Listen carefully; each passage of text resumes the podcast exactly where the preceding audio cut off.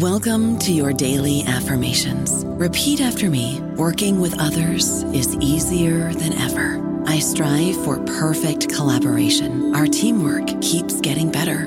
Yeah, affirmations are great, but Monday.com can really get you the teamwork you desire. Work together easily and share files, updates, data, and just about anything you want all in one platform. Affirm yes to start or tap the banner to go to Monday.com. Lucky Land slots, you can get lucky just about anywhere. Dearly beloved, we are gathered here today to. Has anyone seen the bride and groom?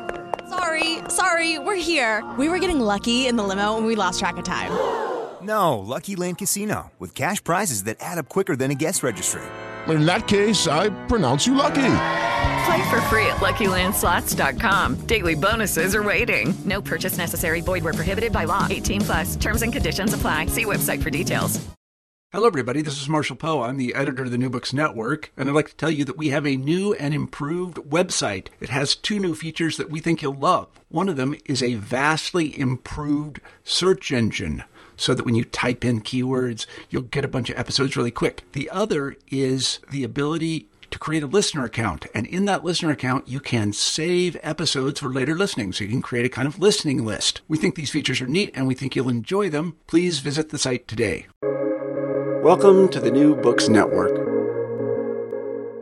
Hi, everyone, and welcome back to the New Books Network's Animal Studies channel. My name is Kyle Johannsen, and I recently became a host on this channel. Today, I'm very happy to be interviewing Dr. Josh Milburn. Josh is a lecturer in political philosophy and British Academy postdoctoral fellow at Loughborough University, as well as the host of the Animal Studies podcast, Knowing Animals. He and I have also known each other for a while now. Uh, we met at least six years ago, I think. We'll be, we'll be discussing his book, Just Fodder The Ethics of Feeding Animals, which was published earlier this year by McGill Queen's University Press. Welcome to the podcast, Josh. Hi, Kyle. Thanks so much for having me. Yeah, it's great to have you. Uh, could you please tell us a bit about yourself, such as where you're from, what topics you work on, or, or anything else you think the listeners might want to know about you? Yeah, I'm a philosopher. I'm based in the UK and I grew up in the UK. I spent a little bit of time in Canada, which, as I recall, is where you and I met. I'm a philosopher who works on questions about animals, and I'm interested in questions about where animals fit in our moral, legal, and political systems. So, in many ways, I'm an extensionist theorist. I'm interested in extending existing moral, normative, legal frameworks to include animals in various ways. The topics that I work on include animals and food, animals and warfare, wild animals. I've written on animals and hate speech. So, a whole different array of topics when we think about moral, legal, political philosophy, some of which we've talked about animals in for a long time, some of which are quite new to questions about animals. I've written a couple of books. One of them is Just Fodder the Ethics of Feeding Animals that we're talking about today.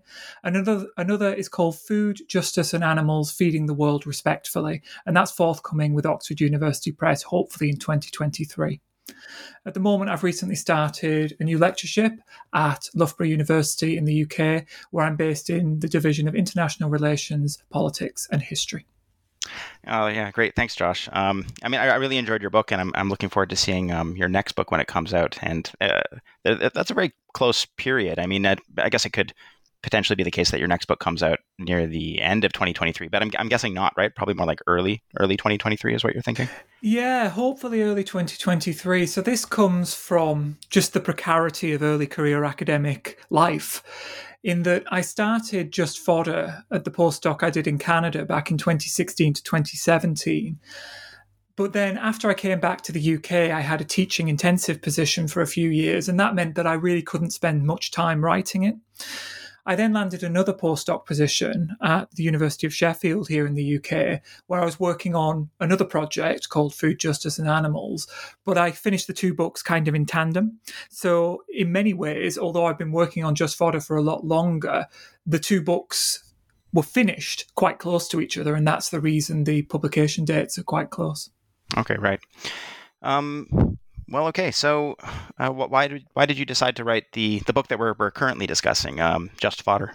Yeah, there's a couple of different ways to think about this. This isn't a book only about pet food. It's a book that contains some conversations about pet food, but it was questions about pet food that first landed me on the trajectory that led to Just Fodder. So, on the one hand, as a new vegan, back when I was an undergraduate and postgraduate student, I was a member of vegan Facebook pages, social media groups of various kinds. And again and again, I saw these arguments spring up about vegan food for companion animals, for dogs and cats. And it struck me as the kind of debate where reasons were being given back and forth and battle lines were quickly drawn. You know, vegans are supposedly a peaceful people, but this was an area where, you know, the claws really came out people would say either you're not a proper vegan if you feed meat to your companion animal, or they'd say it was cruel to feed plant-based foods to companion animals. So it struck me that there were there was room for philosophical analysis here. But the academic story about the inspiration was back when I was a new PhD student, I attended a conference. I think it was only the second ever academic conference I'd been to. And one of the presenters there was a Canadian philosopher called Catherine Wayne. And at the time of the presentation, at the time of this conference, Sue Donaldson and Will Kymlicka's book Zoopolis had just been released. Now, this has been a very influential book for me, and I know it has for you too, Kyle. And this is a book that really brings animals into political philosophy in a big way. It's not the first book to do that, but it's certainly one that really brought animals into the political philosophy mainstream. Now, Catherine Wayne was speaking about Zoopolis, and she was speaking about a couple of paragraphs in Zoopolis about the problem of feeding cats. And the problem is quite straightforward. In an animal rights respecting state, there would be no slaughterhouses, there would be no animals killed for food. But if cats require meat to survive, as Donaldson and Kymlicka suggest they might, that raises a really difficult question about whether there are cats in the zoopolis in this animal rights respecting state. And Catherine Wayne was trying to piece together that question, trying to work out a solution to that question. Now, as far as I understand, that paper wasn't ever published, but it did inspire me. And I, I wrote a couple of papers about pet food. One thing led to another. And then I started my postdoc in Canada working with Will Kymlicka at Queen's University on this project about the feeding of animals. And by that time, I'd realised that questions about feeding animals stretched far beyond questions about pet food and actually included a whole range of different animals that we do or could feed. Okay, thanks. Um, I don't know if you knew this. Um, so, uh, uh, I mean, you, you know that I, I did my PhD at Queen's. Um, but um, Catherine Wayne and I uh, shared an office um, for a while. And uh, I have a very distinct memory of um, drawing her attention to the 2013 Mancept conference, and particularly the um, the uh, political turn panel that you both presented at. Um, and uh, and I argued that she ought to she ought to submit uh, an abstract because it was just so obvious that this this panel was related to her research. And um, and she, and I, I guess she, she, went in, she went and did that. Actually, we were we were both at the the 2013 um, Mancept conference, though uh, I wasn't at the same workshop that the two of you were at. I was at a different workshop. Um, it's possible that you and I met there, but I, I, don't have a very clear memory of who I spoke to and who I didn't speak to because it was a long time ago. And um, yeah, uh, it's just, it's just, anyways. That's um, very interesting. so perhaps I should be crediting you as one of the great inspirations of Just Fodder. I did not know that part of the story. Yeah, I know. Con- conditions are a funny thing. Like I, insofar as I may have played, eh, you know, any role in the pr- creation of your book, it was just this sort of weird necessary condition, maybe. Um, uh, but because uh, I mean, yeah, I guess if Catherine if Catherine Wayne had not gone to that conference, maybe you wouldn't have um, continued on this trajectory or started at the trajectory that you're on. Um, it's just interesting to think about. I don't know. Um, small, maybe a small world is the relevant thought here. Yeah. Anyways, okay. So uh, perhaps the most important concepts to your book are feeding and relationships. Uh, can you explain the significance of these concepts in your work? Yeah. So the issue of feeding, I think, is very interesting because we have an awful lot of literature in moral philosophy and increasingly in political philosophy about the ethics of human diet, about the ethics of what we eat. But we don't have so much about the ethics of feeding, that is, the ethics of what foods we give to others. Now, there's a whole host of different issues that feeding might raise that our own diets do not. And when it comes to non-human animals, I think the the issues that are raised by feeding are many.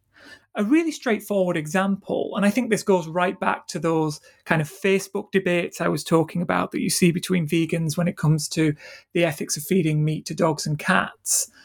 Dogs and cats have very different biologies to humans.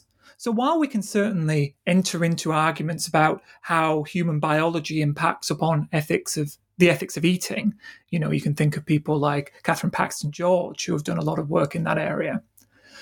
The way that cat, dog, tiger, etc. biologies impact upon the ethics of feeding are quite different. Okay, so that's just one example of the ways thinking about feeding, specifically the feeding of animals, is quite different from the way we think about the ethics of feeding ourselves or the ethics of eating as it's normally understood. So it strikes me that, or it struck me that there was a real gap in the literature here in that these kinds of questions, although they were deeply practical questions, were not really being explored by animal ethicists or food ethicists or more broadly by the philosophers of food.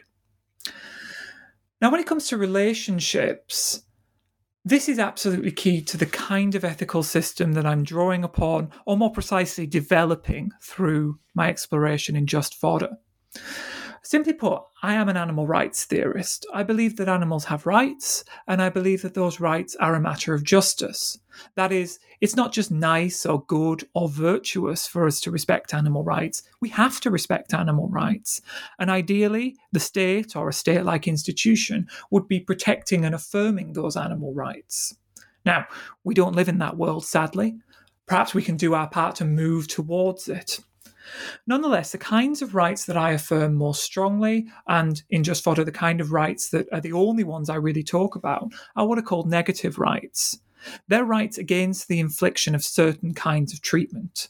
That might sound a little abstract, but very simply, they're rights not to be killed, rights not to be tortured, rights not to be maimed, rights not to be hurt. They are rights against certain kinds of mistreatment. On the other hand, when it comes to positive rights or the positive duties that we have towards animals, for example, duties to help them, crucially, duties to feed them, I think the question of relationships becomes crucial. And the reason I say that is because I think that some animals are very close to us in very normatively salient ways. We're entangled with them. We are responsible for the plights that they face. We are responsible for their ability to get food or to not get food, and so on and so forth. And that, I think, suggests that we have very strong duties to help them or to prevent them from doing harm or similar. Our ethical entanglement with them means that we have positive duties towards or concerning them.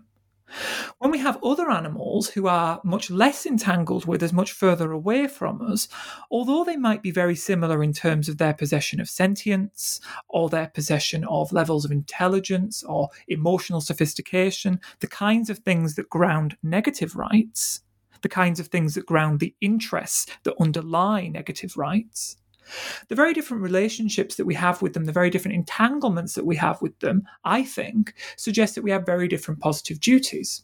This all might sound a little abstract, but let me give a very straightforward example. If my dog is starving, I'm probably responsible for that in some way. I've controlled her access to food. I've controlled the way she's been brought up, the kind of behaviors that she has, the way she behaves, where she physically is what kinds of spaces and objects she has access to. So I seem to be deeply responsible for her, and I seem to have strong positive duties to help her when she's starving. In comparison, a wild animal, a wild wolf, say, who is very, very similar to my dog in terms of her emotional sophistication, her sentience, her levels of personhood, and so forth, although she might have the same negative rights as my dog, I think it makes sense to say that I don't have particularly strong obligations to help her. Now, I'm not necessarily endorsing that view. All I'm saying is right now that it it's an there's an intuitive sense that this difference, this distance, this different levels of entanglement make a big moral difference when it comes to the positive duties that we have towards these other animals. Hmm. Okay, right. Um, yeah. So yeah, the, the the book you're that you've written is um, uh, it's it's similar in, in pretty important ways to um, Clare Palmer's uh, Animal Ethics in Context and also Donald, Donaldson and Kymlicka's um, Zoopolis, and that in that you're using this relational framework. Um, but your but your relational framework, yeah, it's pretty different from. I mean, in some respects, different from theirs. Uh, I guess one difference is, and we'll we'll get into it, but you you you um, draw quite a large number of relational categories. Like you have a sort of richer array of categories than than we see in um, either of those books.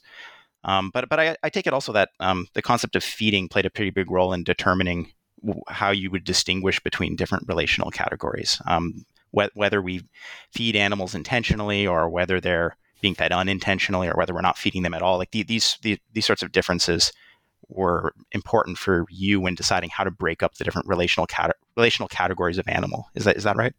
I think that's absolutely right. And in many ways, feeding provides a lens. Okay. Feeding is a way into thinking about these different relationships.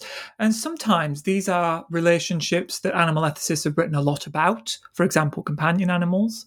Sometimes they're relationships that animal ethicists have thought about a little and create a real headache for them. For example, those animals who live on arable farms and who are impacted by our plant based agriculture, such as wild mice and wild birds who live among grains and vegetables that we grow for ourselves. And sometimes they're categories of animals that maybe animal ethicists haven't thought so much about, such as garden birds who we feed. So Feeding provides a way into thinking about these relationships, identifying new ways to address old problems, but also identifying new interesting entanglements and new interesting problems that haven't really been explored before.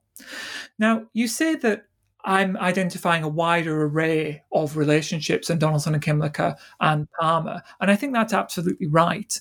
And I think part of the reason that I do that is because I think the moral landscape is actually very, very complicated. I don't think we can neatly distinguish the relationships that we have with animals into a few small camps. And in fact, even the way I split it up in the book, I think, oversimplifies to a certain extent. In some ways, these are illustrative rather than any attempt at being comprehensive. But I think another reason that I've got a wider array of relationships in sight is that I'm moving between both moral philosophy and political philosophy, whereas Palmer is more firmly in moral philosophy, Donaldson and Kymlicka are more firmly in political philosophy. And I think the reason that's significant is that some of the relationships we have with animals seem to be collective political relationships, and some of the relationships we have with animals seem to be much more individual. So I think that we need to think about both of those categories, that is political and moral, when we are trying to think about the ethics of feeding animals, or indeed the ethics of helping animals more broadly, or the ethics of our relationships with animals. Mm-hmm. Okay, yeah. Um, well, I, I would like to shift gears soon, but but but before I, I do that, um, it just occurred to me right now that um, I'm I'm recalling an early criticism that um, Alasdair Cochrane made of um, Zoopolis, and the criticism more or less was that sure relational categories matter, but um, they're not sufficiently contextualist. Like relational r- relational um, approaches in animal ethics are, are trying to be contextualist by distinguishing different relational contexts and the duties that are specific to them. But in any particular relational category, we'll find lots of differences between the different beings that we're slotting into that category, such that it seems like the whatever we might learn about that category is not going to be completely applicable to each individual. And so um, Cochrane argues that like these relational approaches are just really not contextualist enough. And it just seemed to me that one way of being a relational uh, theorist and addressing that worry that relational theory tends not to be sufficiently contextualist is by increasing the number of relational categories so that they're more fine grained. And that's that's what you've done in, in your book, I think. Um, yeah. That's right. That's certainly what I'm trying to do. And I think that if we're being serious about being relationalists, and I think we should be, although I am a rights theorist, first and foremost, I think relational categories are hugely important and they're what I focus on in a big way in this book. If we're serious about being relationists, then we, we have to recognize that the world is very, very complicated and our relationships with animals are very, very complicated. And I think that sometimes people encounter how complicated our ethical relationships with animals are, and they, in effect, give up. And they think, well, there's no way we can work our way through these complicated relationships and come to a satisfactory answer. And that seems to be, maybe that's unfair, but that seems to be what some people in the so called post humanist literature do. They identify how incredibly complicated our entanglements with animals are. This word entanglement, of course, is quite strongly associated with post humanism, though I'm not coming from a post humanist perspective. They recognize how complicated our entanglements with animals are and how difficult it is to come to straightforward, clear lines and clear rules. And they say, well, in that case, we need to stop trying to come up with so called totalizing rules. Now, I reject that. I accept that these matters are very complicated, but I think that we should make every effort we can to work through this complication, not to just embrace this complication and celebrate it as, you know, eh, celebrate the fact that we can't reach clear answers, but instead say, look, the answers might take a while to get to, and the answers might only work in small con- certain small contexts, or there might be counterexamples. But that doesn't mean we shouldn't seek out those answers and do what we can to behave right and to react and interact with animals in the right way, in a respectful way, and in a way that is morally proper. Yeah. Okay. Well, so shifting gears now. Um, so in, in the in the second chapter of your book, you discuss something called the problem of carnivory, and uh, d- different versions of this problem kind of pop up in, in various places throughout your book. I was hoping you could explain what the problem of carnivory is. Yes, I think this is something I've already pointed towards a little bit in our conversation, but I can summarize this in just a couple of sentences. When it comes to human meat eating, the problem that is, the reason that people eat meat is in many, many cases an issue of ideology.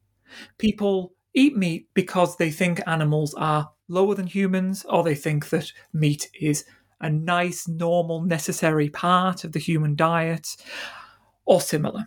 Okay? They eat meat because of their beliefs and the belief structure that they've been socialized into. When it comes to non human animals, however, often they eat meat because of their biology. Okay. I'm thinking specifically of carnivorous animals here. They don't necessarily have ideologies about moral status. They don't necessarily have ideologies about meat, but they do have particular biologies that lend themselves to favoring a meat diet. Okay. Now, philosophers are well placed to challenge ideology. They're well placed to diagnose ideologies and identify problems with those ideologies. And that, I think, puts them in a good place to criticize human meat eating. But when it comes to non human animals, philosophers are not in a good position to challenge biologies. They can perhaps challenge conceptualizations of biologies or they can assist in the conceptualization of biologies, but philosophers aren't well placed to correct biologies in the way that they can correct ideologies. So the problem of carnivory is effectively that when it comes to non human animal meat eating, there are different factors at stake. D- different factors at stake than when it comes to human meat eating. And if meat eating is a problem, which of course I think it is because it involves harm to animals, harm to morally considerable animals, harms to right rights bearing animals, then this problem is a real one. Okay. Okay, right. And so, I mean, you, you, you have various things to say about how to address the, the problem of carnivory.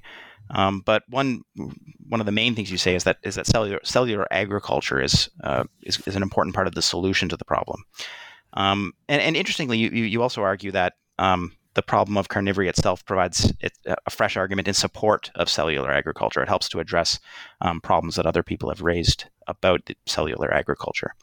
Um, so I was, I was hoping you could explain this to us about explain to us the relationship between cellular agriculture and the problem of carnivory, and, and maybe first also just explain what cellular agriculture is.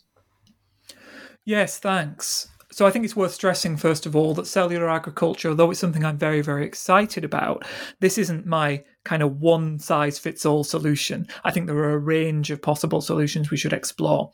Nonetheless, I think cellular agriculture is one of the big ones. So, cellular agriculture is something, although the term might be unfamiliar, I think lots of listeners will already know about some elements of cellular agriculture.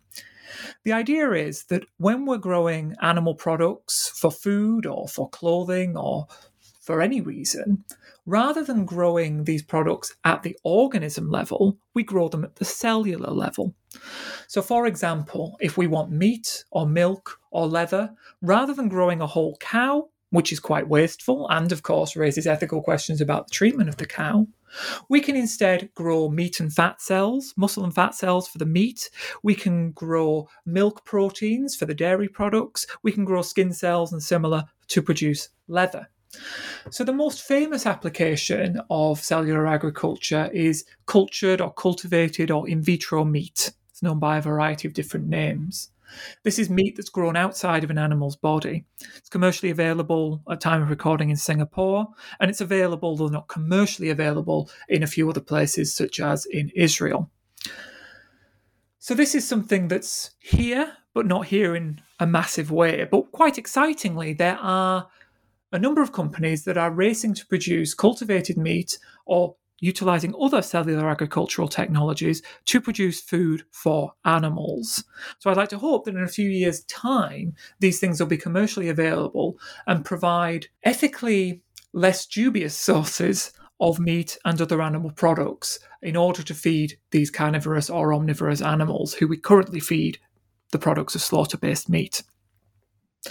Now, as for the argument that the problem of carnivory provides for cellular agriculture. I'm broadly an advocate of cellular agriculture, although I recognise that there are some questions to be answered. We could go into that in detail, but I'll, I'll pass over that for now. However, there are lots of people in animal ethics, animal rights, veganism, and so forth who are actually very skeptical about the prospect of in vitro meat and other products of cellular agriculture. But I think that many of these people could be convinced, and in fact have been convinced, of the value of cellular agriculture for feeding carnivorous animals. And this is precisely because there are very different matters at stake when it comes to feeding carnivorous animals than when it comes to feeding ourselves. That is the problem of carnivory. Okay, so even if, for example, meat is not food for us, as some critics of in vitro meat have argued, they say this just reaffirms the idea that meat is food when we should be challenging that. I think that many of these people might accept, and indeed do accept, that meat is food for carnivorous animals. So, given that meat is food for carnivorous animals, better to produce that meat in a way that is either not harmful to animals, as a kind of ideal version of cellular agriculture, or even a non ideal version of cellular agriculture, significantly less harmful to animals. So, even if even if the perfect society of the future would be a vegan society, that is, a human vegan society, we can argue about that, um, even if the perfect future society would have only human vegans, it might still have meat eating animals. And so the existence of these meat eating animals might be a good reason to produce cultivated meat and other products of cellular agriculture anyway. Yeah, okay, thanks. Um, yeah, I, I, think, I mean, your, your, your book's, it's not about veganism, but it, it seems clear to me that it's a, it should be of immediate interests to vegans, like the the the issues you discuss in the book, including um, uh, the idea that cellular agriculture, um, even if humans shouldn't be consuming its products, it, it, it, makes a lot of sense for some animals to be consuming products produced this way. Um, these are things that vegans really need to think about because some vegans haven't thought about them, and um, but but they're but they're they're issues that follow pretty directly from the moral commitments that mo- that most vegans have. Um, yes, I think so. Thanks for saying that. And I think it's, as you say, it's not a book about veganism, but it's inevitable as a book that's at the intersection of animal ethics and animal rights on the one hand and food ethics and the philosophy of food on the other. It's inevitable that veganism is going to be present. Mm-hmm. Okay. So, in chapter four of your book, uh, you distinguish different categories of what you call animal neighbor. And, and one important distinction you draw is the difference between uh, what you call animal friends and animal foes. Um, although I don't, I don't think you really think of them as, as foes exactly, but, but I'll let you speak to that. Um, can, can you explain this distinction between, well, I suppose explain what an animal neighbor is, what you have in mind there, but also the distinction between animal friends and animal foes and, and why you think that distinction is important? Yes, I think you're right as well that they're not really foes. It's just it's just a name. But animal neighbours are those animals who live around us. So they're not part of our society, but they do live in the kinds of spaces where we live. So a paradigm example would be a garden bird. Now, we mentioned earlier Clare Palmer and Donaldson and Kymlicka, and I think this category of animal neighbour overlaps fairly substantially with Clare Palmer's category of contact zone animals and Sue Donaldson and Will Kymlicka's category of liminal animals, though we're perhaps stressing slightly different features of these animals. Nonetheless, I think that we can meaningfully identify a range of different subcategories of animal neighbour. Okay, and these might be ethically quite interesting. And the distinction between the animal friend and the animal foe is a relationship, as you mentioned earlier, that's very much tied to food and feeding practices. So this is exactly the kind of exam- exactly the kind of example of a case where the lens of feeding offers a new way to carve up the world, a new way to think about existing problems. So, very simply, the animal friends are those animals who we invite into our spaces, who we try to feed in our spaces. So, I have lots of bird feeders out in my back garden, inviting sparrows, tits, finches, various kinds of wild birds who live in suburban England to come and visit me, to come and eat the food. Animal foes, on the other hand, are the animals who we actively try not to feed. Okay? Animals are often invited sorry, not invited. Animals are often drawn to our spaces because they want to eat things that we have for ourselves or we have for other animals or similar. And we take active steps to try and stop them from feeding. So, an example I use in Just Fodder is the example of rabbits or badgers who enter human spaces or human gardens or human allotments trying to eat vegetables that we're growing for ourselves. Another example, and this is an example that's quite close to my heart, is compost bins. We invent increasingly sophisticated compost bins in order to try and keep rodents out.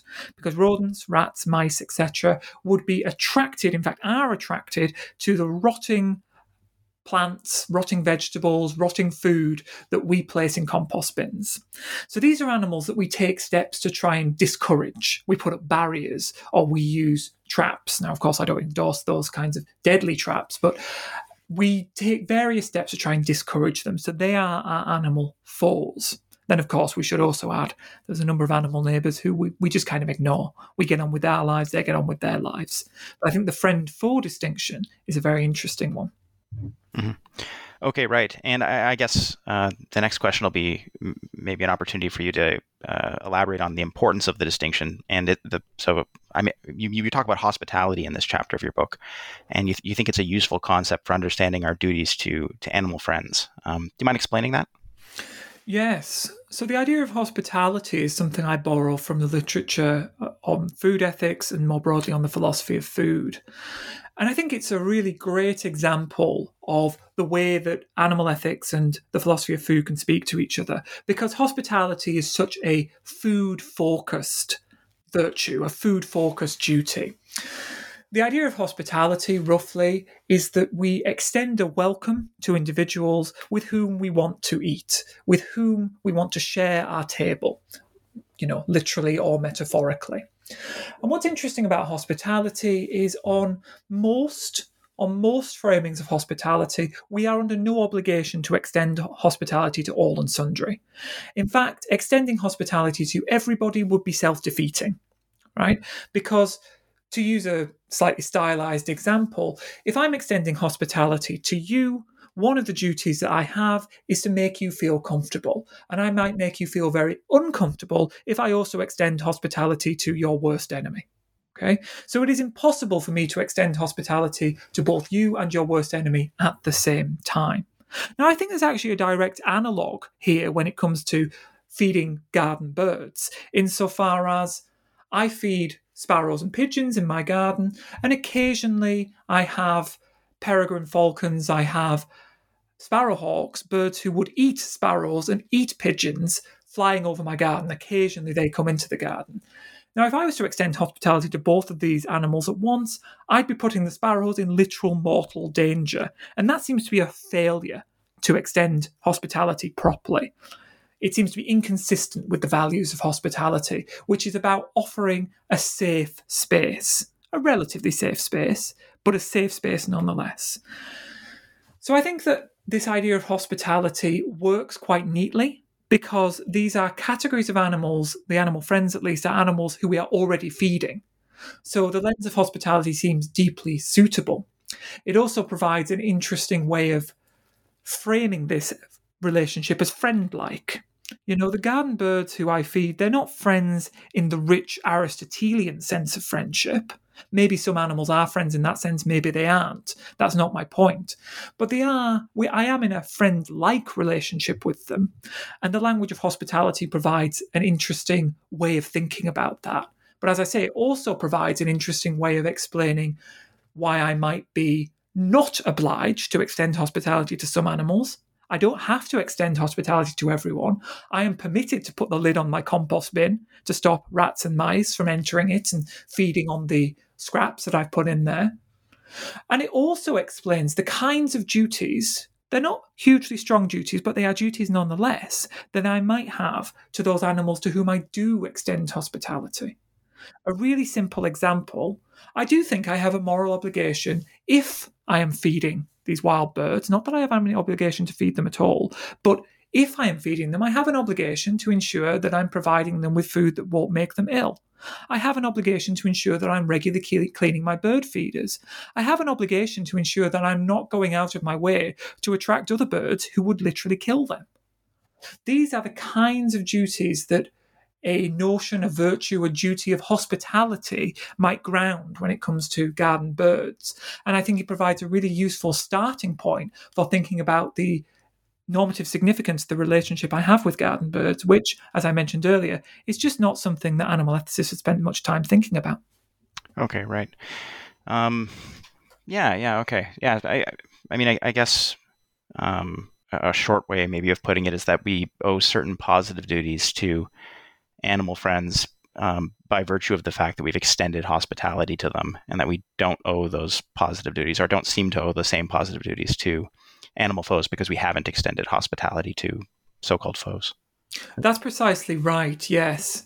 And I think that we also need to be careful about not going too far, right? Extending hospitality to birds or other animals, even if they accept hospitality, doesn't justify us capturing them and bringing them into our lives. Maybe, maybe sometimes it is appropriate for us to foster a kind of strong dependency relationship with wild animals. Very occasionally, you know, if they're injured, for example, and they need our assistance potentially. But I think that this language of hospitality also provides a neat way of explaining why it's appropriate for us to sometimes keep our distance. Mm-hmm. I don't know about you, but I'm very busy and I don't have a lot of time to cook. That's why I subscribe to Factor. Eating better is easy with Factor's delicious, ready to eat meals. Every fresh, never frozen meal is chef crafted, dietitian approved, and ready to go in just two minutes. You'll have over 35 different options to choose from every week, including Calorie Smart, Protein Plus, and Keto. These are two minute meals. Factor meals are ready to eat and heat, so there's no prepping, cooking, or cleanup needed. They're flexible for your schedule. Get as much or as little as you need by choosing your meals every week. Factor is the perfect solution if you're looking for fast, premium options with no cooking required. Sign up and save. We've done the math, and this is important. Factor is less expensive than takeout, and every meal is dietitian approved to be nutritious and delicious. Head to factormeals.com slash NBN50 and use code NBN50 to get 50% off. That's code NBN50 at factormeals.com slash NBN50 to get 50% off. Okay, sure. Yeah. Um, if we, yeah, so I, I suppose if, if, if um, an animal who you've extended hospitality to becomes sufficiently dependent on you, um, it's no longer the case that you've merely extended hospitality to them. They've become something more like um, a, a, child or a, uh, a ward or something of yours, which is a different relationship. Exactly. They seem to move from the category of animal neighbor and animal friend to the category of animal neighbor. Sorry, I'll say that again. They seem to have moved from the category of animal neighbor and animal friend to the category of animal family. They seem much more like, as you say, a child or a ward, or especially a companion animal. Mm-hmm. Right, right. Okay, so uh, uh, another category of animal discussed in your book is um, what you call animal thieves, and uh, these are animals who live in rural areas and uh, who eat uh, farmers' crops and, and whatnot. Um, th- these animals are of interest to you and uh, and I, I, guess to our listeners in part because the role because of the role that they play in arguments for so-called burger veganism. can can you explain what burger veganism is? Yes, burger veganism is a phrase that I borrow from Andy Lamey. It's an idea that has quite a lot of currency. It's known by a few different names. Another name, which I now favour a little bit more, is new omnivorism, though we might want to distinguish burger veganism as new omnivorism. But the, the broad argument is the same. Basically, there are some people who whether sincerely or not is a different matter, but there are some people who argue that a meat based diet or certain meat based diets might actually be more animal friendly than vegan diets. Why? Well, they say when we crunch the numbers, we see that raising a few cows on pasture or grass fed cows and then slaughtering those cows and eating the beef actually kills fewer animals overall than does running a combine harvester through a field of wheat or a field of soy or, you know, using large machinery to harvest vegetables where there are animals living, because of course this large machinery disrupts animal lives and kills animals. So, in terms of a sheer numbers game, we should favour beef eating, that is specifically pasture raised beef, certainly not intensively raised beef, but in sheer numbers game, we should favour pasture raised beef, pasture raised beef over a conventional vegan diet. So, Stephen Davis, Michael Archer, these are some of the people who've made this kind of argument. But it might be familiar to quite a lot of people as a kind of querulous challenge to veganism, uh, which is often not very sincere. Now, I think this is a really interesting challenge, and I think there's a whole host of ways that we can respond to it. Crucially, for example, I think the numbers just don't add up. So, Andy Lamey, Bob Fischer, people like that have done a lot of good work to identify where the arguments of Davis and Archer just don't add up and actually suggest that a vegan diet is less harmful. Nonetheless, I think, regardless of how the numbers play out, and the simple fact is we don't know in some cases. There's not been a lot of empirical studies on these, these issues. But whether the numbers play out or not, what's undeniable is that intensive arable, that is plant based agriculture, is harmful to animals. It is harmful to wild animals. It is harmful to these particular animal neighbours who I call animal thieves. Thieves, again, is in quote marks. And so, what we need to do, I think, the most convincing response we can offer to the burger vegan, to the new omnivore, is to come up with new ways to produce plant based foods that are less harmful to these wild animals. And one that I'm particularly excited about is the prospect of vertical agriculture. Now, vertical agriculture might be familiar to some listeners, it might not be. But the idea is something like this Let's say I have an acre of land where I'm growing vegetables, but I'm just not growing enough vegetables for it to be profitable or for me to feed my family or what have you. And I want to expand my acre of crops. Well, I could buy another acre next door, and that would give me two acres of land to grow crops, and then buy another, and then I've got three acres, and expand outwards. Or I could come up with some way to take my acre and turn it into two, three, four, five, etc. acres by going up. We can expand outwards, we can expand upwards.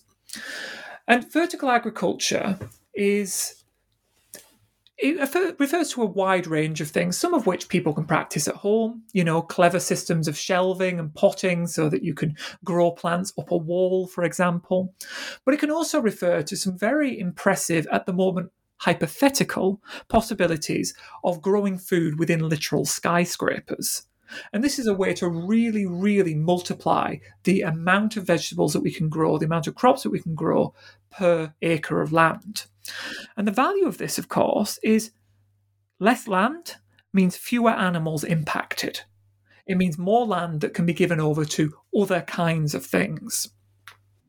So I'm very excited about the prospect of vertical agriculture as a way to move away from forms of plant based agriculture that are harmful to wild animals, harmful specifically to these animal thieves, this particular category of animal neighbours. And the possibility of using vertical agriculture and similar technologies and similar practices to really take the sting out of the new omnivore, the Burger Vegan Challenge, and to say, actually, maybe we can produce plant based foods with next to no harm to wild animals. Mm-hmm. Okay, right. Yeah, I, I, guess this is one of the ways in which your your book is very much um, engaging with political philosophy because um, obviously individual consumers can't make well, I mean, I guess we could start doing a little bit of vegetable growing in our own homes or things like that, but the individual consumer can't uh, create. It's very difficult for the individual consumer to um, make vertical agriculture um, a, a, big institutional part of our society. Um, it's something the uh, shift away from conventional agriculture and towards vertical agriculture is something that happens to needs to happen collectively at the institutional level. I think that's right. So, as individuals, I think that we can put vertical agriculture and other forms of animal friendly plant agriculture on the agenda, as it were. So, right now, even animal activist organizations aren't really talking about this problem, and I think it is a real problem. They aren't talking about this problem at, at, any kind of great depth, and they aren't proposing solutions. So I've suggested one set of solutions, which I think is very promising, and I accept that, yeah, this isn't something that we can click our fingers and switch over to.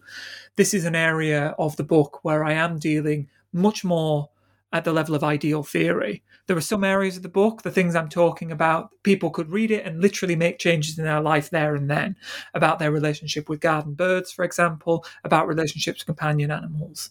But of course, most of us don't have any personal relationships with wild animals who are living on crop farms, living in wheat farms, living on vegetable farms of various kinds.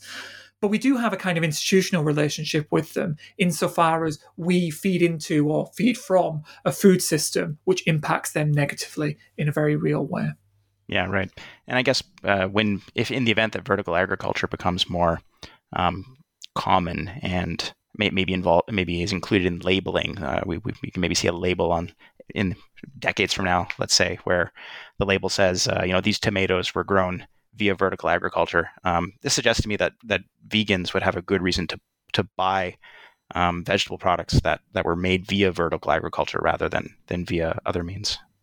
I think that's right. And certainly, vegans today, or anyone concerned about the impact on these animals today, could be making choices that are better or worse for these animals. But like I say, there's no label, like you say, there's no labeling. And like I say, we don't really have much research on the different levels of impact on these field animals from different forms of arable agriculture. And I think that's a real shame. So it's not easy to make these decisions today. It would involve a great deal of guesswork. And so I certainly don't blame anyone who decides that they're not going to engage with that kind of problem and just sticks to a fairly conventional plant based diet. Personally, I try to limit my impact slightly by growing some of my own vegetables, but we know that we can't be that productive in growing our own vegetables. And we know that, of course, that comes with its own challenges. And I'm very reluctant to say, I should say that some people in the this new omnivore literature have raised the prospect that we should be growing our own vegetables where possible. But I'm very reluctant to say that everyone has a moral duty to follow the hobby that I happen to have. Um, so I don't I don't go quite that far. Though I do think that the argument could be made that that's one way we can limit the impact of our industrial food system on these wild animals, even mm-hmm. as vegans. Mm-hmm. Right. Okay. Okay, well, shifting gears a bit. Um, so, in, in, my opinion, one of the most interesting conclusions that you argue for in your book is that wildlife rehabilitation centers shouldn't release rehabilitated predators. Uh, I was hoping you could explain how you how you reached this conclusion. Yeah, thanks for picking up on that. I think you're right that this is one of the more interesting claims of the book. It's certainly one of the more controversial claims of the book. And it's something that initial commentators have picked up on to a certain extent in reading groups in um, pieces written about the book so far.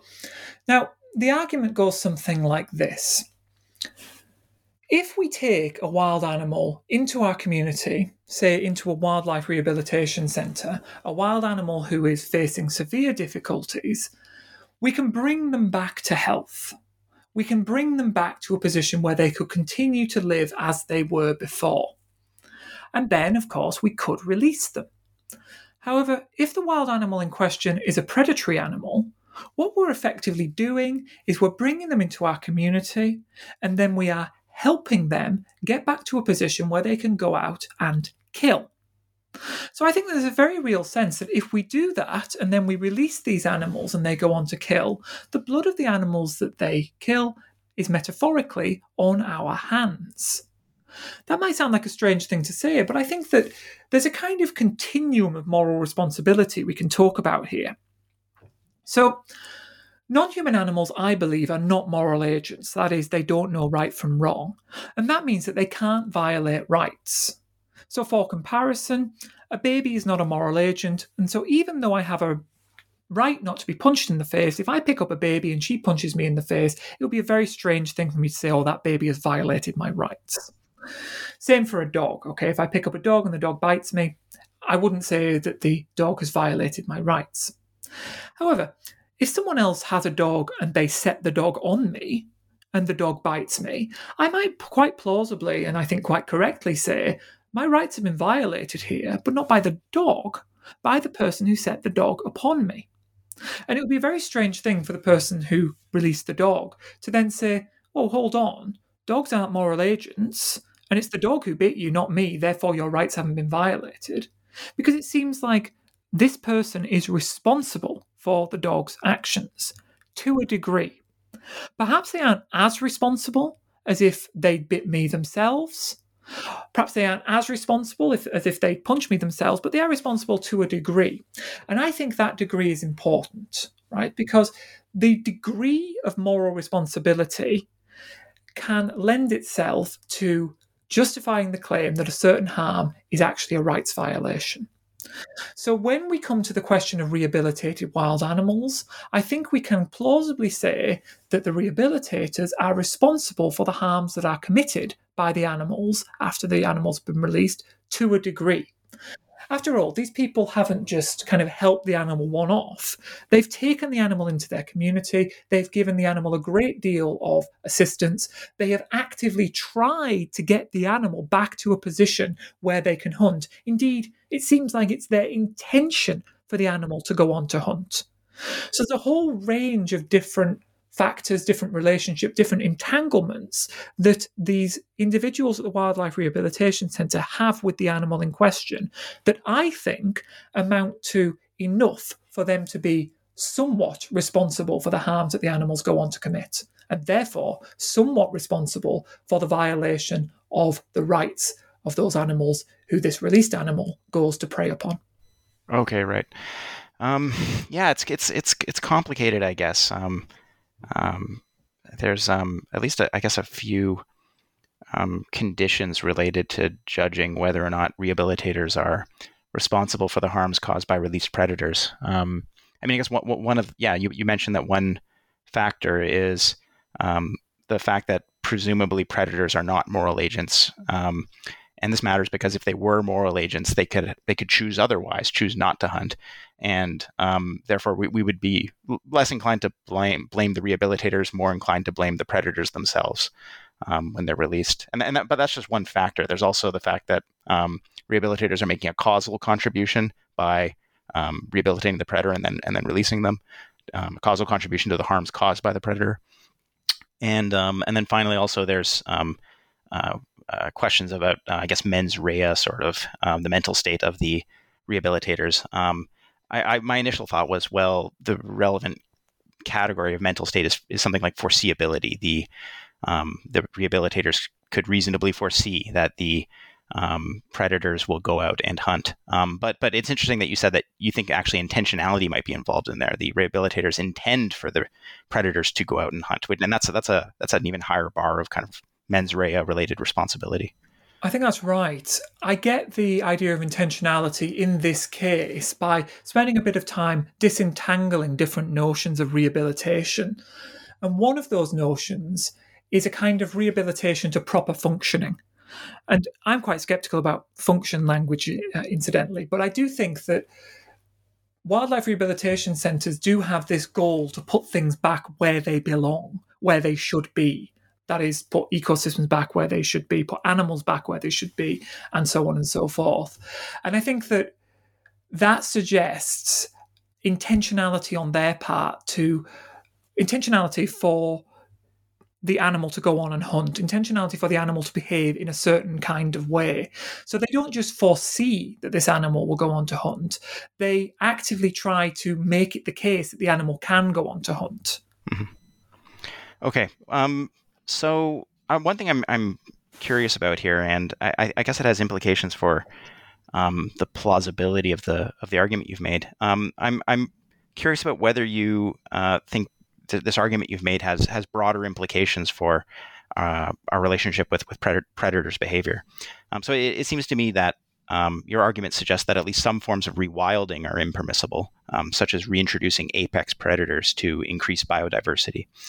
Um, but and I'm, I'm, wondering if it also suggests that we're responsible for other harms done by predators in various cases. Um, so, for example, um, sometimes collective human behavior ends up causing a predator a predator population to either increase in size or to be displaced, and that causally affects the harms done by the predators.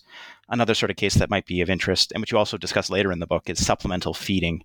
Um, so cases where um, a, uh, a set of predators are on the risk at, risk of dying from starvation, and so we go in and, and feed them to prevent them from starving, which presumably prolongs their life and also prolongs their ability to keep hunting. I, am wondering what you think about the um, boundaries of your argument. Do you think that it extends to various other cases too, or do you think it, it really is quite limited to um, the the release of predators from rehabilitation centers? I think that's absolutely the right question to ask.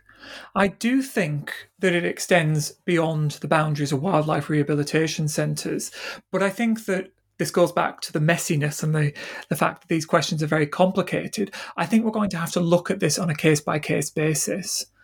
Now, like we were just saying, there's a whole range of different factors that seem to be relevant when it comes to the Wildlife Rehabilitation Centre. And some of those may apply in other cases, and some of them may not. Now, I don't offer a complete theory of moral responsibility in this book. What I do instead is I suggest a range of things that a complete theory of moral responsibility I think would contain or would allow for. And so, for example, I don't think that mere causal responsibility is going to be enough in many cases to justify the harm being attributed to human agents.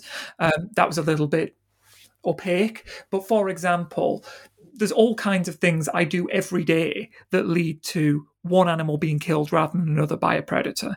For example, you know, I mentioned before sparrowhawks. If there's a sparrowhawk in my garden and I open the door of my conservatory because I hope to get a photo of her or something, and the sparrowhawk sees this opening door and flies away, the fact that she has flown away at that time presumably means that a different animal is going to be killed by her next than would be the case had she stayed in the garden for a little bit longer right? So there's a very real sense in which I'm causally responsible for that death.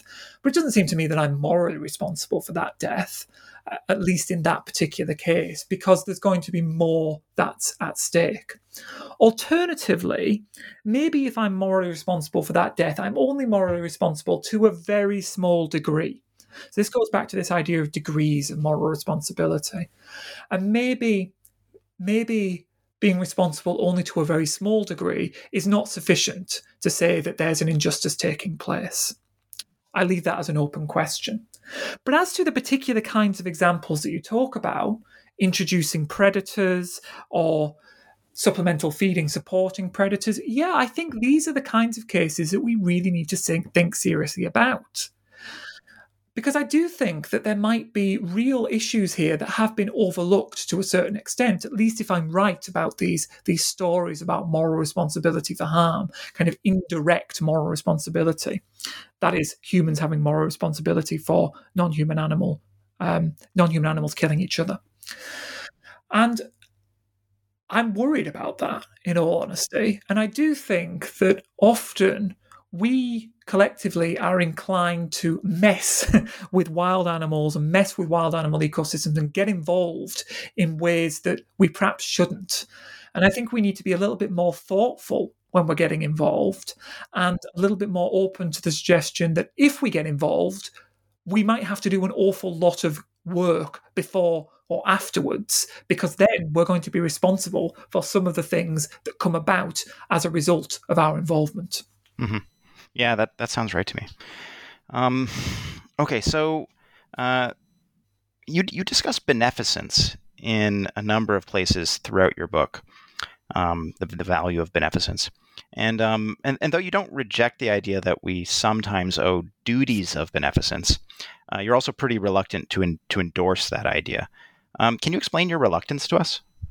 Yes, I think that's a great question. So I understand beneficence as a kind of moral duty. It's not about rights. So a duty of beneficence would say we sometimes individually have a duty to help certain animals or animals generally suffering. We have a duty to help suffering animals to alleviate suffering of animals. And I think that I'm sympathetic to that idea. It might sound very strange. Why would an animal rights theorist not be, uh, of course, 100% on board with this? But I think one of the reasons I'm reluctant is because that seems to suggest that we have individual moral duties to help an awful lot of wild animals because there's an awful lot of suffering in nature. And that has some rather surprising, rather counterintuitive results. And I don't need to tell you that because, of course, you wrote one of the, well, in fact, the first book on the ethics of wild animal suffering. So you understand the, the challenges that arise here. So I'm reluctant to endorse the claim that we should be intervening in nature to protect animals. Indeed, I've just said we we need to be very careful about messing in nature lest we become responsible for certain kinds of harms which is, I think, a more foundational issue. It's an issue of justice rather than an issue of mere morality like beneficence. And I think one of the reasons, a slightly separate reason that I'm worried about endorsing an idea of beneficence, other than the very strange, very far reaching um, conclusions, is that I think we should be focusing upon issues of justice and issues of rights. And I think that there's a certain kind of person who puzzles me slightly, which is someone who is very, very concerned about helping animals, but isn't particularly concerned about not harming animals. Okay. So, an extreme example of someone like this might be someone who volunteers at an animal sanctuary yet continues to eat meat. I find that quite strange. While, of course, I think it is good to help animals, you know we can we can talk about other other values that might be impacted by our helping of animals but for example donating money to effective uh, charities that help animals volunteering our time to help animals in need in like sanctuaries or, or similar. I think more important is that we stop harming animals right? That we go vegan that we take steps to limit our impact, our negative impact on wild animals, whether that's through our own diet, our own actions, our own feeding practices, um, our own practices of keeping companions, right? If we have particularly predatory companions who we allow to roam freely, they're going to do a lot of harm to wild animals. So I think that this has to be our priority. And I think that when there's a conflict between a duty of beneficence and a duty of justice, the duty of justice overwhelmingly has to win out. Mm-hmm. Okay, yeah, uh, it, yeah. It sounds to me like your your worry about beneficence there is um, kind of a worry about the relationship between beneficence and consequentialism or, or beneficence and utilitarianism. Um, consequentialists are, at least at, at the level of theory, uh, willing to treat harms as um, morally comparable or morally analogous to benefits. And as a result, harms can be traded off against benefits in a. Um, uh, a way where they're weighted equally. So, like one unit of harm has no more, it has a, a negative moral significance that is equivalent to the positive moral significance that one unit of benefit has. Um, and so, and thinking about harms that way arguably leads to um, a kind of dismissive attitude toward toward harms. You, someone who, who's a very thoroughgoing consequentialist, at, at least at the level of theory, um, might end up adopt end up maybe incidentally adopting the attitude that um, they can just offset their harms with some beneficent behavior and it's all good or something like that. I think that's absolutely right. Mm-hmm. And I'm I've got a lot of respect for consequentialism as a tradition of moral theory. And of course, it's a tradition that has been very, very important in bringing animals into the fold of moral theory and the fold of political theory, indeed. However, I resist consequentialism, and I certainly do recognize this strong distinction between harms and benefits. I certainly do recognize, for example, a strong distinction between causing harm and allowing harm to happen right? The doing versus allowing distinction. So i think that consequentialists reading my work will often see clear points of departure from their approach. And i welcome that kind of thing you know? I'm not trying to it's not my purpose in this book to convert consequentialists to non-consequentialist theories but it is my it is my aim, uh, what I am attempting to do is to try and rigorously work out the consequences of a non consequentialist framework, which sometimes leads us in some quite surprising directions, but other times puts up a wall between the kind of consequentialist conclusions that could be reached and the, con- the conclusions that I do reach. Mm-hmm. Okay. Well, um, so it's you're even though you're not a consequentialist, and and often it's consequentialists who who talk the most about this. Uh, you, you do end up discussing in your seventh chapter the problem of of wild animal suffering, um, and uh, and and you take it seriously. So I was hoping you could explain. Well, not everyone knows what the problem is. So can you can you please explain what the problem of wild animal suffering is, and uh, and what you think the right way to respond to it is? I think this is a problem that we absolutely have to take seriously, and I think it's a shame that sometimes animal ethicists have been ready to dismiss this issue. So, in a sentence, the problem of wild animal suffering is the fact that when we look at the way that animals live in nature, we might imagine there's lots of big happy mammals roaming the savannah or big happy birds flying over the mountains or you know happy reptiles chilling out in a tree. But in reality, the overwhelming majority of wild animals are animals who live short lives, or at least we can argue that convincingly, I think, that the overwhelming majority of wild animals are animals who live short lives um, without much happiness, with a good deal of suffering, and then have nasty, brutal deaths, whether that's starvation or exposure, whether that is predation, whether that is lingering disease or injury that finishes them off slowly. Okay. So, our vision of nature and the reality of nature, as from the animal's own point of view, is potentially quite different. If we're concerned about animal suffering, wild animal suffering is going to be high up on our list of things to remedy. Now, what is my solution to this? I don't have a solution. I'm not proposing a kind of grand theory of what our relationship to wild animal suffering should be. In this book, instead, I'm just identifying some considerations that I think are there. And it very much echoes what we were just talking about about this relationship between justice and beneficence. I am not prepared to endorse the idea that animals have a positive right to assistance. We could posit that, but that's not something I'm going to posit. If we do want to say that animals have a positive right to assistance, that seems to suggest that our states, our political communities have an obligation to be doing what they can to help all these wild animals in nature who are facing suffering. And we could reach that conclusion. We could endorse that. And there are people who push in that direction. Alasdair Cochrane is a good example.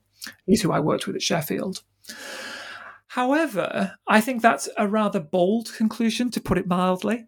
And I think that kind of necessarily, if we take that view, wild animal suffering has to come close to the top of the political agenda because of the sheer level of suffering involved here. And that leads to some quite strange conclusions. Now, again, that might be the right answer, but it's not the answer I take, okay? Precisely because the ethical framework I endorse says, sure, negative rights are universal for sentient animals. We can't kill any sentient animal, whether they are our dog or you know, an animal who lives deep in the jungle and has never encountered a human. But I think positive duties, positive rights are a matter of the relationship we have with them. And the particular relationships we have with wild animals, on the face of it, are not the kinds of relationships that would ground said rights, said duties, said responsibilities. Now, in the final chapter, I raised two difficult considerations. And I should say, I've said this before, but sometimes I think I am a very conservative advocate of intervention to protect wild animals. Other times I think I'm a very sympathetic critic. Okay. So I'd be interested to see how people respond to this final chapter to see whether they think I'm an advocate of intervening in nature, but a very conservative one, or whether they think I'm a critic, but a very sympathetic one. Anyways, the two considerations that I raise are this. First of all, if we imagine that we have a duty of beneficence to aid wild animals, this cannot mean that we are allowed to ignore the negative rights that these wild animals have. So, to use an extreme example that I hope will be illustrative, if we have a duty of beneficence to help gazelles, that doesn't mean we can violate the negative rights of lions by shooting them. So we need to be very clear and very careful about what kinds of interventions we actually favour. Now, of course, most advocates of intervening to prevent wild animal suffering are not advocating shooting lions. Some, I think, maybe are pushing in that direction. But I think many of them are making suggestions that might push up against or rub up against rights that animals have to control over their territories. This is this might be framed as a sovereignty right, to use Donaldson and Kymlicka's language. It might be framed as a property right, to use language that a number of people like uh, John Hadley have used. So, if wild animals have these kind of territorial rights, that seriously limits the kind of intervention that we might permissibly make, even if we have a duty of beneficence to help alleviate wild animal suffering. So, that's the first set of considerations. The second set of considerations, in some ways, is the slightly more worrying one for my own framework. And that is the fact that although on the face of it we don't have any morally salient relationships with wild animals for the most part, when push comes to shove, we really might. And that's because wild animals are seriously impacted by our activities. And the example I use is anthropogenic climate change. Anthropogenic climate change is creating a horrible situation for many, many wild animals. Really stark examples are provided by those animals who live on the islands, who are quote unquote, which are quote unquote sinking. Right?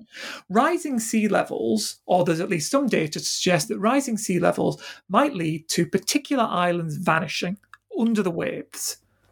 And the animals who live there are going to die quite simply, unless they happen to be aquatic animals already, or unless they are able to escape to some other island. These are a really stark example of the animals who are directly impacted by anthropogenic climate change. And it seems like we are morally responsible for the harms that are being caused here because we know collectively that anthropogenic climate change is happening, and collectively we are not doing enough to combat it. So it seems like collectively, and of course, there's difficult questions about collective responsibility versus individual responsibility here that I'm rushing over to get to my conclusion. But collectively, we are responsible for these harms. And we are morally responsible for these harms, and therefore we are potentially morally responsible to a degree, to quite a high degree, for the violation of these animals' rights. And that suggests that we should be doing a lot to help these animals, even if they are paradigm wild animals. They're wild animals who have never encountered a human.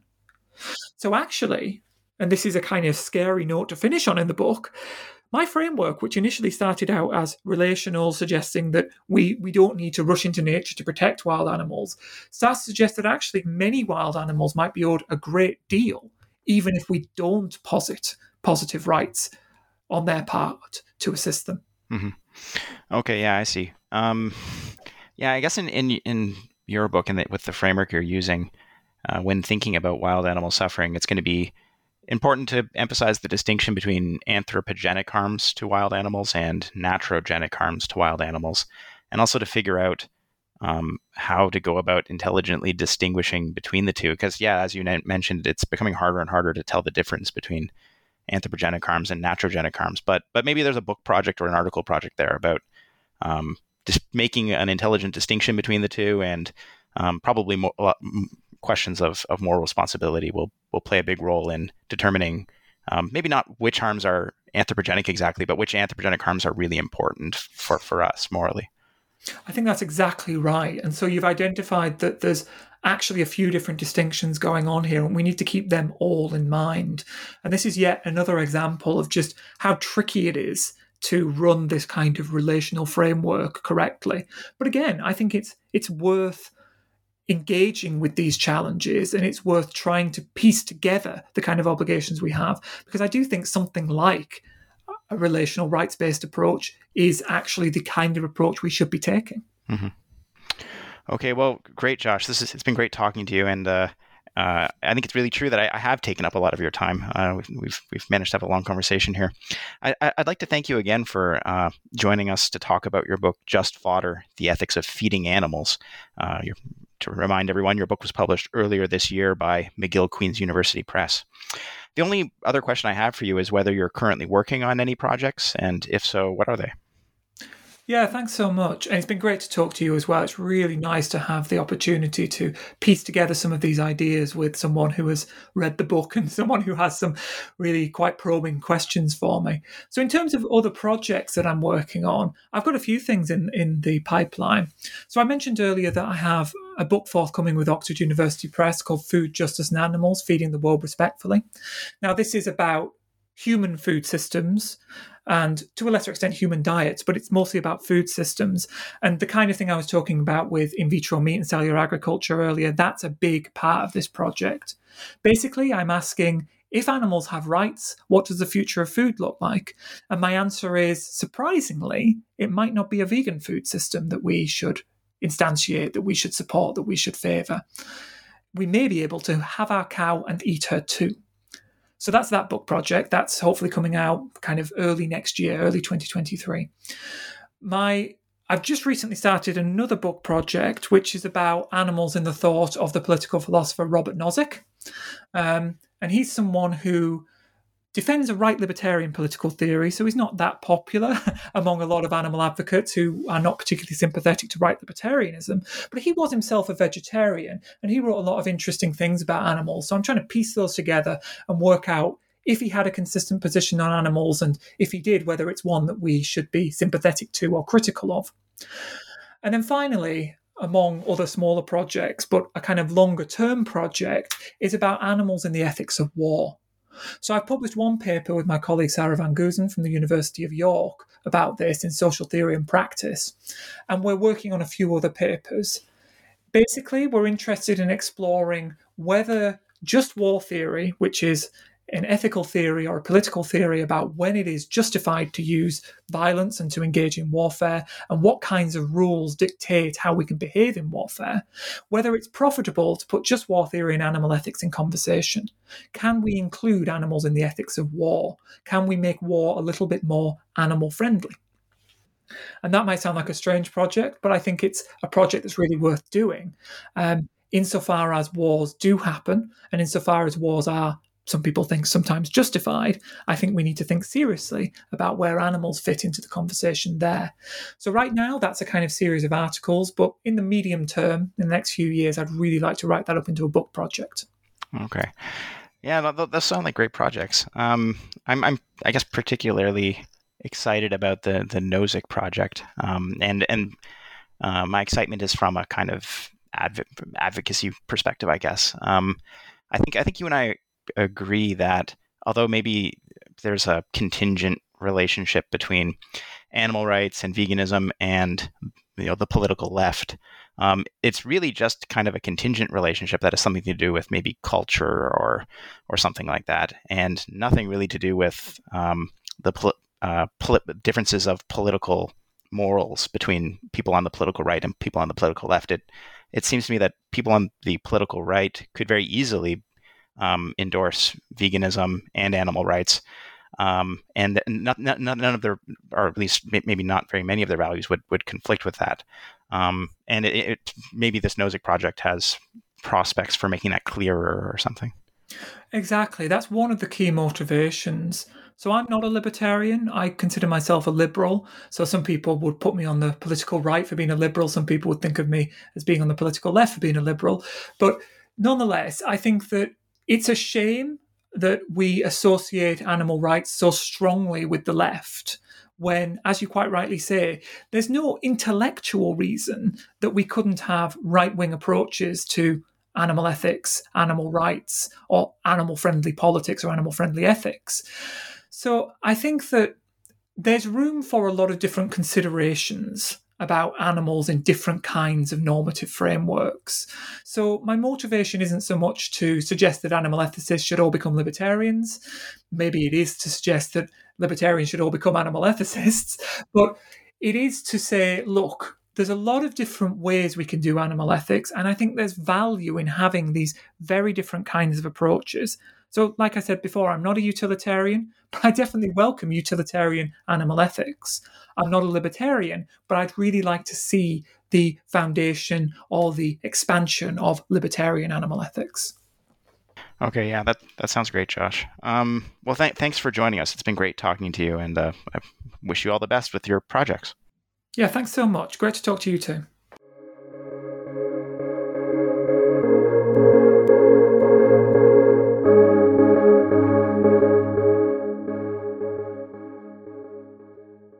Is Ryan here, and I have a question for you. What do you do when you win? Like, are you a fist pumper? A woohooer, a hand clapper, a high fiver. I kind of like the high five, but if you want to hone in on those winning moves, check out Chumba Casino. At ChumbaCasino.com, choose from hundreds of social casino style games for your chance to redeem serious cash prizes. There are new game releases weekly, plus free daily bonuses. So don't wait. Start having the most fun ever at ChumbaCasino.com. No purchase necessary. VGW. Void were prohibited by law. See terms and conditions. 18 plus.